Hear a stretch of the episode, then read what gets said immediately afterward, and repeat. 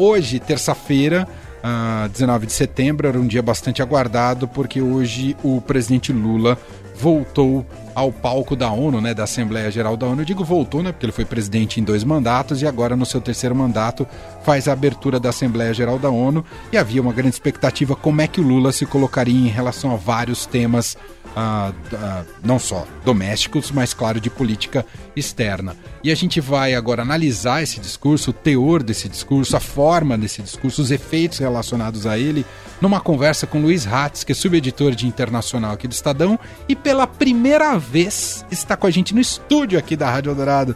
Seja bem-vindo, Hatz, tudo bem? Fala, Emanuel. É, boa tarde. É um prazer estar aqui. Fiquei apaixonado pelo estúdio, eu gosto muito de música, né? Sou músico amador também, vi o piano ali fora. Esse falei, piano bonito, né, Hatz? Bonito demais.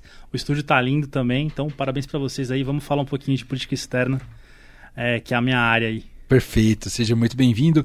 Antes da gente entrar já na análise, a gente separou aqui, Hatz, dois trechos uh, importantes do discurso entre vários temas que o Lula tocou. O primeiro deles, que talvez seja o principal tema abordado por Lula, foi a questão da desigualdade. A gente separou um trecho, vamos ouvir. A fome, tema central da minha fala neste Parlamento Mundial 20 anos atrás, atinge hoje 735 milhões de seres humanos que vão dormir esta noite sem saber se terão o que comer amanhã. O mundo está cada vez mais desigual. É preciso, antes de tudo, vencer a resignação que nos faz aceitar tamanha injustiça como fenômeno natural.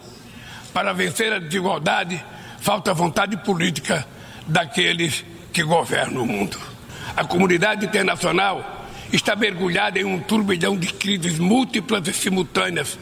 A pandemia da Covid-19, crise climática e a insegurança alimentar e energética ampliada por crescentes tensões geopolíticas. Se tivéssemos que resumir em uma única palavra este desafio, ela seria desigualdade. Está aí um trecho do discurso do Lula, do presidente Lula hoje na ONU, em Nova York, e outro trecho que a gente separou, que também havia uma grande expectativa como é que ele se colocaria, foi sobre o conflito, a guerra na Ucrânia. Vamos ouvir esse trecho e a maneira como Lula abordou o tema. Não subestimamos as dificuldades para alcançar a paz, mas nenhuma solução será duradoura se não for baseada no diálogo.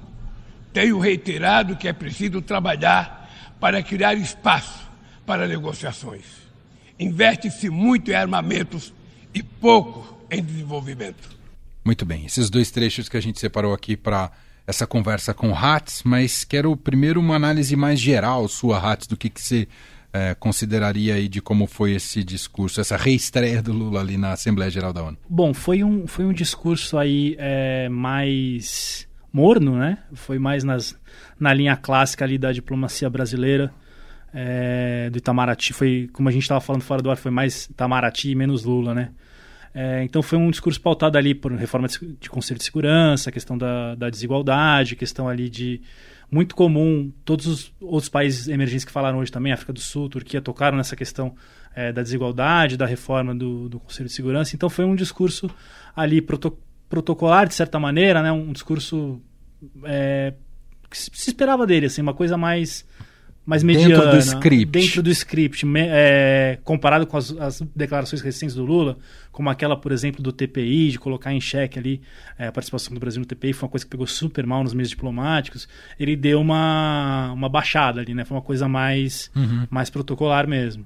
Sobre guerra na Ucrânia, havia o receio de que ele se posicionasse a favor do Vladimir Putin, ou até hoje também não sinalizou nenhum apoio mais concreto ao Zelensky. Como é que você avalia a maneira como ele se colocou? É, ele fala, ele fala até, é, ele não cita diretamente a Rússia, mas tem um trecho que, não sei se estava nessa, nessa sonora, mas tem um trecho que ele fala é, que os países membros do Conselho de Segurança, uhum. enfim, é, promovem guerras e tal, que é uma leitura que pode, pode é, ser colocada para os Estados Unidos, por exemplo, mas pode ser colocada para a Rússia também, que invadiu a Ucrânia, né? Então, foi uma coisa mais assim, ele evitou a, aquela linha de, declara de declarações que ele vinha dado de que meio que passando um pano para a Rússia ali, sim, sabe? Sim. Mas também não foi a ele não foi assertivo de, de, por exemplo, condenar a invasão da Ucrânia, que foi uma transgressão ali uhum. sem sentido, entendeu? Uhum. Então, foi mais ou menos nessa, nessa linha. Uhum. É, havia muitas expectativas em relação a isso. Então, até nesse ponto, é bastante Itamaraty também. Isso também, responde à tradição diplomática brasileira. Também, que é, é uma, é uma tradição de não intervenção, de, de, de busca pela paz, né? de, de ser contra os, os conflitos globais, enfim. É, o Lula fala muito de paz também, mas a, a grande crítica que se faz a ele é que na geralmente a- as declarações neutras dele são entendidas muitas vezes como pró-Rússia, entendeu? Uhum. Isso não aconteceu dessa vez específica no, no. Conselho de Segurança, mas era o que vinha acontecendo nos últimos meses. Uhum. Também, Hatz, me chamou muita atenção, eu queria te ouvir sobre isso, né? Apesar do discurso em linhas gerais estar muito alinhado com o que pensa a nossa tradição diplomática, mas tem dois pontos que eu queria te ouvir se isso tem mais relação com a agenda do presidente e da agenda do governo petista, quando ele faz a declaração sobre o fim do embargo a Cuba e também o apoio ao Julian Assange. Cuba é uma questão que, que é sim, é uma é questão cara ao PT e à esquerda e tal, mas que em algumas ocasiões a, a diplomacia brasileira já condenou e tal. O, a questão do Assange eu acho muito uma questão mais partidária mesmo, Entendi. assim, sabe? O, o Assange é um, é- é um cara que era do, do Wikileaks e tal, e muito ligado a, a círculos ali da, da esquerda. E Um cara muito ligado também ao, ao Putin, né? Teve aquela, toda aquela questão na eleição de 2016, não sei se você vai lembrar, que a, todo o vazamento dos e-mails da Hillary passou pelo Wikileaks e teve gente falando que tinha o dedo do Putin por trás e tal. Então, é, é, um- é uma figura mais ali da, da agenda de, de partido em- do, do, do PT, né? Uhum.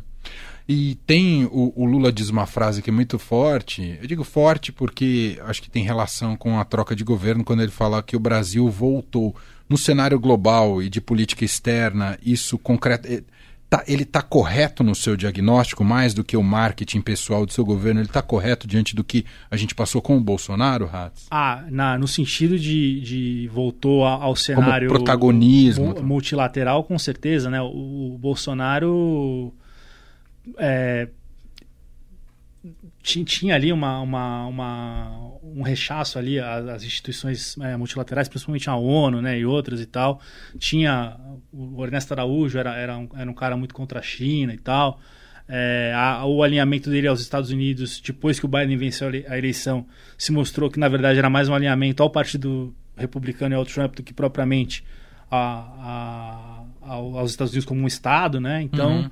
Então sim, assim é, é, é- é- é um discurso da volta ao normal, por assim dizer. Mas é uma coisa que se espera de um, de um discurso de um presidente brasileiro normal, assim. Eu fazer mais uma pergunta até de algo que a gente estava conversando aqui fora do ar. Você acha que o Lula chega para esse Lula 3? Eu falo chega, já são nove meses de gestão, já está no cargo, mas está nesse Lula 3 já em- com entendimento pleno do mundo em 2023 ou ainda é um Lula muito preso ao passado? É, é o que a gente falava fora do ar, né? A sensação que eu tenho, eu com- comentei até isso lá em cima agora numa live que a gente fez com o Carlos Gustavo Poggio, né, que é professor lá que, que leciona nos Estados Unidos. É, e, e- essa primeira sonora que você passou é bem do comecinho que ele fala, ah, eu tive aqui em 2003 e não sei o quê. É, a, a sensação que me dá assim, é- ele tenta, é, ele tenta oferecer soluções antigas do primeiro, do segundo mandato para o mundo que não é mais o, o mundo de 2008, de 2006, de 2010. A gente mudou. A gente tem uma China em ascensão, a gente tem é, a mudança climática pegando incêndio no Havaí, enchente na Líbia, calor no Brasil. Uhum. E a gente tem também aí a, a questão da guerra, né? Que não era impensável na, na- na- naquelas cúpulas de 2004, 2005. A Rússia, de certa forma, assim, sancionava a Coreia do Norte, sabe? Tinha, tinha coisas que... eh, Tinha uma certa cooperação da Rússia com o Ocidente que hoje não existe mais. assim. hoje o Putin vê todo mundo como um inimigo, como se estivesse preso numa realidade ali da, do entreguerras, da, da, da Segunda Guerra Mundial e tal. Então, assim, ele tenta oferecer soluções antigas para problemas novos e nem sempre a conta fecha, né? É, é isso mesmo. Bom, ah, essa análise que você fez está tá publicada nas redes sociais do Estadão. E vocês fizeram agora há pouco essa live? E, ó, deve estar para subir aí, mas é, a gente Aham. vai, vai subir já já. Legal. Muito bom. Esse foi o discurso do Lula hoje na Assembleia Geral da ONU. Eu quero te ouvir também, Ratz, porque está lá em agenda internacional, além desse discurso na Assembleia Geral. O Lula tem alguns encontros bilaterais. E o mais aguardado é amanhã com o Volodymyr Zelensky, né? amanhã no fim do dia. Uh, presidente ucraniano. O que podemos uh, imaginar como o que pode sair desse encontro? Não sei se é muito exercício de futurologia, mas você acha que que, que vai rolar ali, hein, Hart? É um pouco, né? Assim, mas o teve aquela aquela rusga, vamos, vamos, vamos dizer assim, na, no G7 que era para eles se encontrarem. Aí o Brasil falou que ofereceu um horário e um não, não pôde, aí não quis e tal. O Lula chegou a mandar o, o Celso Amorim para para Kiev para falar com Zelensky, mandou para Moscou para falar com o Putin, e aí meio que não deu em nada e tal. Eu acho que vai ser um, um, um, um discurso que pode ser que a, a diplomacia brasileira use para tentar apagar essa impressão de que a neutralidade do, do Lula, na verdade, é pró-Rússia, entendeu? Uhum. Deve ser uma coisa, ó, não, a gente está conversando com o outro lado também e tal. É, mas a gente não sabe até que ponto o, o outro lado vai vai falar que foi isso mesmo, entendeu? Não sei, não, que, não sei o que o Zelensky vai, vai falar da reunião e tal. Isso hoje, amanhã a gente vai saber. E se espera uma foto dos dois? Ah, tradicionalmente, tradicionalmente, tradicionalmente, é o que se espera, mãos né? Um, dadas, um, um aperto, de, um aperto mão de, mão ali e tal. Ah, é, é, é, o, é o protocolo. Que isso pode parecer meramente protocolar, mas é muito simbólico, né? A política é feita de símbolos, né, é. Manuel? Assim, a gente. É... Tanto que a declaração dele do TPI é, que provavelmente foi feita de improviso, uhum. não teve um efeito prático, mas politicamente foi desastrosa. desastrosa. Tem toda a razão. É isso. Gente, Luiz Hatz, que é o subeditor de internacional do Estadão, participando hoje com a gente aqui ao vivo do fim de tarde. Esperamos que ele vá voltar outras vezes por hum. aqui. Não, só vocês me chamarem, eu venho. Adoramos, Hatz. Obrigado por ajudar aqui na cobertura. Um grande abraço. Valeu, viu, um abração para vocês. Valeu.